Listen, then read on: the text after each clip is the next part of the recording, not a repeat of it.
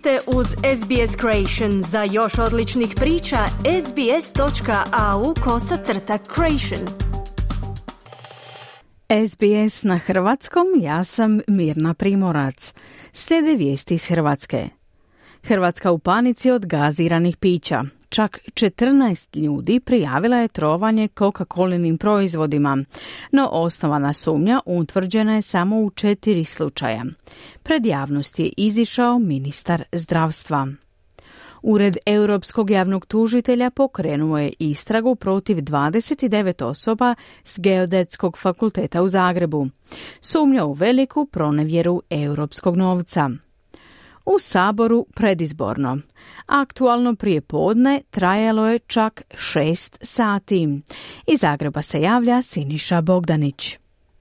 Hrvatsku potresa dosad neviđena afera. Proteklih nekoliko dana svim mogućim kanalima među građanima proširila se vijest o navodnim masovnim trovanjima i to brendiranom vodom Romer Quelle koju puni Coca-Cola. Nakon što je vijest dospjela u medije, oglasio se i kliničko-bolnički centar Rijeka, potvrdivši jedan slučaj spaljivanja usne šupljine i ždrijela nepoznatim agresivnim agensom. Navodno se radi o spomenutoj vodi koju je u jednom kafiću konzumirao neimenovani muškarac. Inspekcije su hitno uzele uzorke vode iz brojnih kafića u Rijeci, Coca-Cola je sporo i nedovoljno komunicirala s javnošću, a lanac panike rezultirao je time da je čak 14 osoba do sada na hitnim prijemovima u bolnicama zatražilo pomoć zbog istih simptoma, no različitih Coca-Colinih pića. Ipak samo su četiri slučaja imala stvarne znakove ozljeda, no hospitaliziran je samo prvi muškarac iz rijeke. U Zagrebu su evidentirana dva muškarca s mogućim opeklinama usne šupljine i ždrijela, a nakon što su popili Coca-Colu, prvi iz trgovine, a drugi iz samoposlužnog aparata na prirodoslovno-matematičkom fakultetu. Dekan Mirko Planinić. Nakon toga došla je policija u prostore fakulteta, s njima smo razgovarali, surađujemo s njima kao i sa vlasnikom e,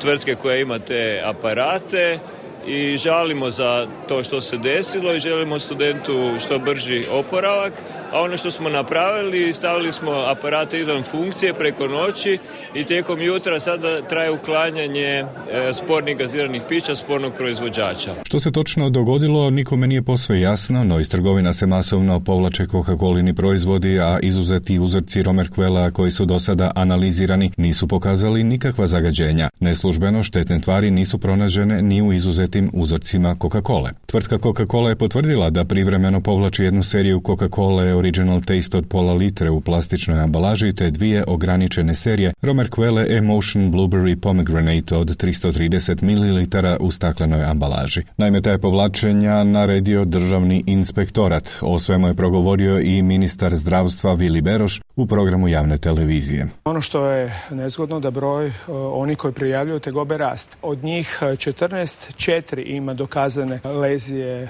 probavne sluznice određenom metodom indirektoskopskim, dakle uvidom u samu sluznicu, ostali nemaju i većina tih bolesnika je otpuštena na kućno liječenje i to je jedino što je dobro u ovoj situaciji, da klinička slika takvog akutnog oštećenja sluznice probavnog trakta nije teška. Čudno je to što je uzrok i pića su potpuno različita, pune se u različitim državama, prema tome dosta je toga neobično, međutim postoje određene indicije što bi mogao biti uzrok, ali prepustit ćemo to državnom inspektoratu. S obzirom na vrstu oštećenja, rasprostranjenost e, i činjenici da je ipak isti vlasnik, moguće da dolazi prilikom procesa čišćenja boca do nekakvih nedovoljno definiranih elemenata koji onda posljedično mogu izazvati ovakva zbivanja, ali doista ne bih želio o tome sada razgovarati. U konačnici nije ni moje kao ministra zdravstva.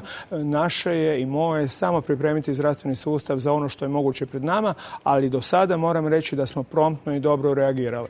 Ured Europskog javnog tužitelja potvrdio je da je pokrenuo istragu protiv 29 osumnjičenih te jedne tvrtke zbog sumnje na subvencijske prijevare i zlouporabe na Geodetskom fakultetu, teške ukupno 2 milijuna eura, od čega milijun i 700 tisuća na štetu proračuna Europske unije. Tužiteljstvo je, ne navodeći identitete, izvijestilo da su među uhićenima dekan Geodetskog fakulteta i profesor na tom fakultetu, a koji se sumnjiče za zlouporabu položaja i ovlasti, zlouporabu u postupku javne nabave, krivotvorenje službe službene isprave i pranje novca.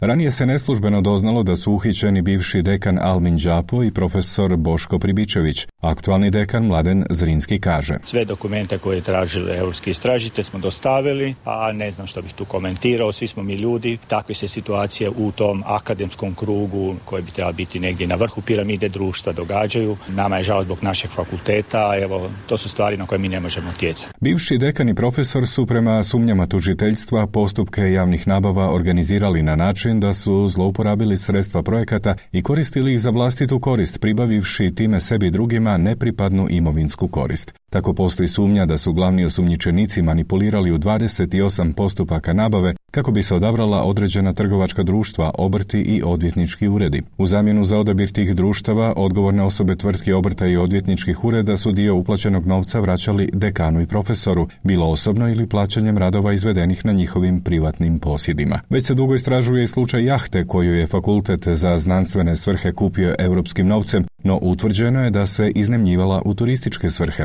Uz to sporno je i više od 300 putnih naloga. Sve je komentirao i predsjednik Republike Zoran Milanović. Ko je to istina nisu normalni, ne, mislim, jahte za geodetski fakultet, šta za istraživanje zemljine kore, za bušenje Jadrana, mislim, kako to radi. Ministar europskih poslova Šime Erlić kaže da mu je u interesu što brže rasvjetljavanje ovog slučaja. Da se utvrdi je li bilo nepravilnog korištenja sredstava i malverzacija, da se prema tome onda kasnije i postupi. Da li će negdje drugdje neki slučaj biti potencijalnih malverzacija, moguće je, ali je važno da sustav te malverzacije prepoznaje i da reagira.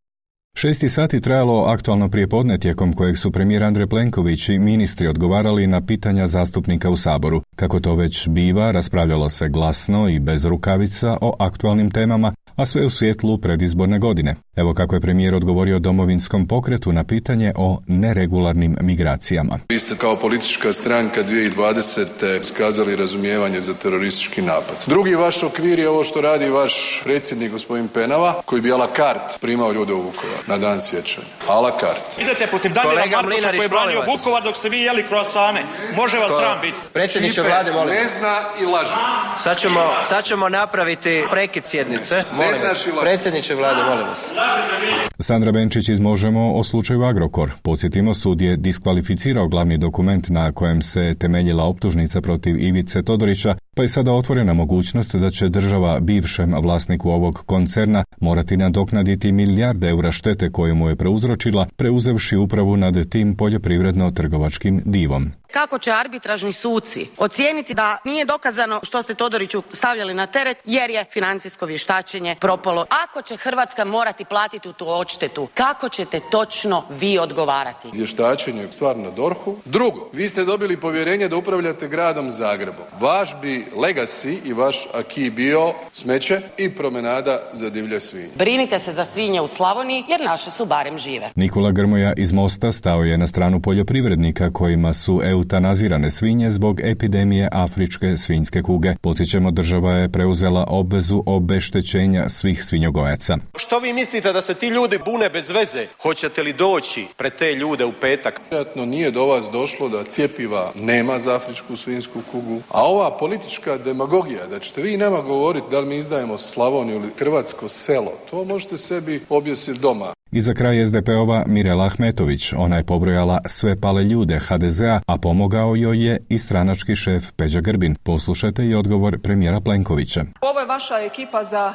očevid. Josipa Eks Rimac, Gabriela Žalac, Dijana Vican, pa je tu Darko Horvat, pa Boris Milošević, nešto se sad šuška ministrica Obuljen. U koju od dvije Hrvatske spadaju ovi odličnici? Baš sve želite svesti na korupciju i krađu i zalijepiti to HDZ. Mi imamo tako velika postignuća da mi praktički bi mogli ići u izbore bez kampanje. Reći će vam građani vašim riječima auf Wiedersehen, gute Reise, bis bald. Vi živite u nekom svom svijetu, a on će se razbiti kad izbori budu. Kad će biti, to znate samo vi. Nećete uspjeti u namjeri da nam isfabricirate nezadovoljstvo, krizu i besperspektivnost, jer to osim vas, te druge političke Hrvatske o kojem govori, ne vidi niko. Toliko za danas o aktualnostima iz Hrvatske. Za SBS iz Zagreba, Siniša Bogdanić.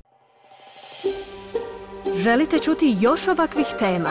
Slušajte nas na Apple Podcast, Google Podcast, Spotify ili gdje god vi nalazite podcaste.